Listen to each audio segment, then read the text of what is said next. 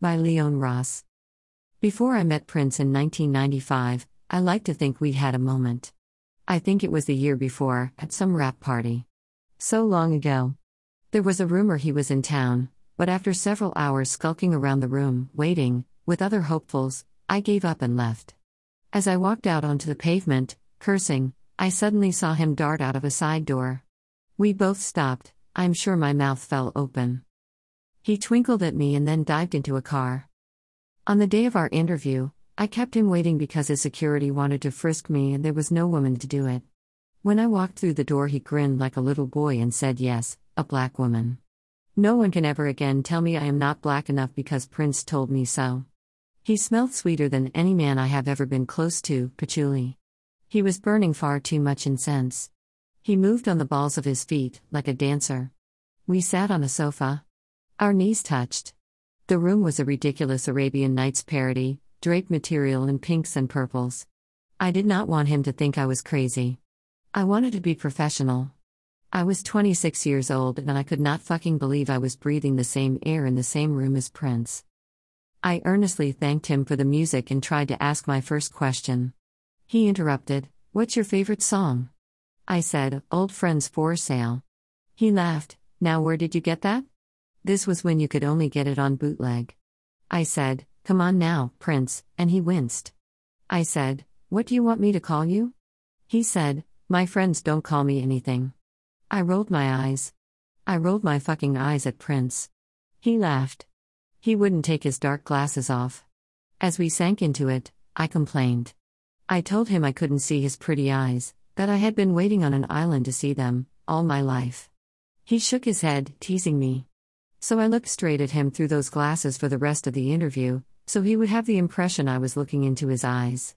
He realized what I was doing, became amused, restless. Wagged his finger at me, "You were clever." Took the glasses off. Sighed at my delight, like a strip tease. Put them on again. He wanted to know about Jamaica. I told him we were listening to him. I told him I once dated a man because he was a Prince fan. "Prince, did you sleep with him?" "Me, yes." "Eyebrow? Because of me?" "Me, no, I loved him." "Prince, that's the right answer." He was so funny. We laughed so much. At one point, he laughed so hard, he fell into my lap. In my lap. And I couldn't even be aroused, by this man who had aroused me for so many years, because I was so shocked. Hours passed. There were other journalists outside, waiting and cussing, and Prince kept sending his frantic publicist away with a flick of his finger. He kept switching and changing topics, trying to confuse me, trying to control it all. Such a control freak. He was so kind. I asked him if he'd ever fucked Kylie Minogue. Just like that. He said, "Somebody wrote that shit." He told me that he spent every Sunday at Rosie Gaines' house and ate fried chicken, but nobody was writing about that, and why not? I knew he was telling me that because I was a big woman sitting in front of him. I also knew he said it because he meant it. He told me that his next video, "Most Beautiful Girl in the World," would deliberately include women of all colors and shapes, and that Warner never let him do that. He cussed the music industry. He played me Pussy Control and Gold from his then unreleased album. He suddenly slapped my thigh and said, "I know you." And then told me about our rap party moment, completely without prompting. "Girl, your face." He talked about his relationship with food. Everything in that description sounded like bulimia, to me. He looked sad, shaken, thin, then. I touched the back of his hand. It was the moment of the interview, the most authentic. You learn that, as a journalist. When they forget the interview and talk like humans, then gather themselves and go off the record. He was so political. He was so fucking black. He reminded me of every black man I have ever loved, brothers, lovers, friends. The publicist came in. I had been granted 20 minutes and it was over 3 hours. We were gazing at each other, nothing sexual, I was just trying to hold him there by sheer force of will. And then I had a moment, Jesus fucking Christ, I'm talking to Prince. And my gaze wavered. And he wavered. And the cursed publicist beseeched. And then it was done. We were standing up. He was hugging me, this amazing, bruised, astonishing person, and I believed everything, anything was possible. But then he always made me feel that way.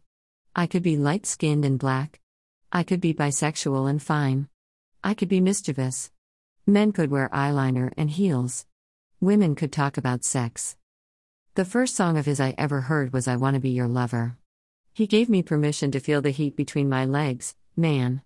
With no shame. I realize now that the very first time I saw Prince, I experienced him as a breathing embodiment of my own sexuality. That was why it felt so profound and strange. Part of me always felt like a big brown-eyed, high-heeled, shimmying, whip-thin boy. His existence validated my androgyny. After the interview, I reeled out. He liked that. One of his people smiled at me. He said if all interviews were like that, he'd do more. Later, I watched him on stage, front row. I was the only person in the room who could sing along to Pussy Control with him, because I was the only one who knew the lyrics. He laughed with me from the stage and touched my hand. I have such wonderful friends, but the subset of us who were children of the revolution hold a special place in my heart. People are sending me messages like Prince was my family, saying they're sorry for my loss. It's not strange, everyone who knows me, and some who don't, associated me with him. Which I find funny. See, I love Prince to my marrow, and yes, I was that girl who wore a jaunty raspberry beret throughout my first year of university, but I stopped being obsessed with him on the white-hot level years ago. Ever since I met him and accepted anything was possible. Which was his very best gift to me. A little girl from Jamaica fulfilled her most unlikely dream. As my mum said, the day I met him, you can die happy, now. And I thought, no, I've got things to do. That was 20 years ago, and I've been doing those things.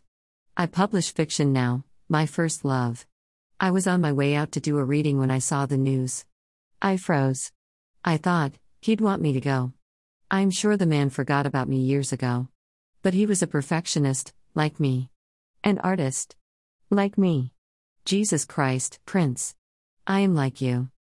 So I went. And I did a fucking amazing reading. I just can't stop shivering. I knew one day he'd die. And that I'd cry until I puked. Or something. I fervently wished it would never happen. I wanted to die before him. I did. Prince is not dead. He is not dead. Too much Anai Christian Dome Baby 7 Join Repetition Starfish and Coffee 1999 Darla Nikiforiapa Pliferisberry Beret Thieves. In the temple uptown Little Red Corvette Wendovascry Insatiable Life, I was our girlfriend greatest romance for sold. Party man pop computer blew right back here in your arm seats about that wakonicus at a time face down but a dance. Daddy pop nothing comparestoy adora pink cashmere adori sign at that amis alphabet street laddie cab driver. International over got a broken heart again head get off of life kiss private joy controversy res latigo. E wonder. Underthe cherry moon mountain spacely park count day scream soft passion and talk to strangers. If you set your mind free, baby, maybe you'll understand. All work published on Media Diversified is the intellectual property of its writers. Please do not reproduce, republish or repost any content from this site without express written permission from Media Diversified. For further information, please see our reposting guidelines. Leon Ross is a critically acclaimed novelist, short story writer, editor and teacher.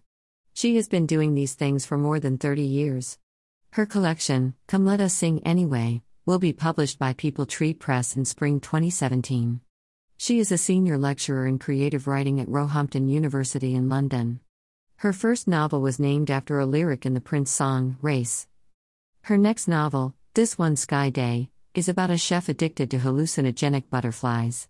It is all multicolored and strange and playful, like the way she imagines the inside of Prince's head. LeonRoss.com.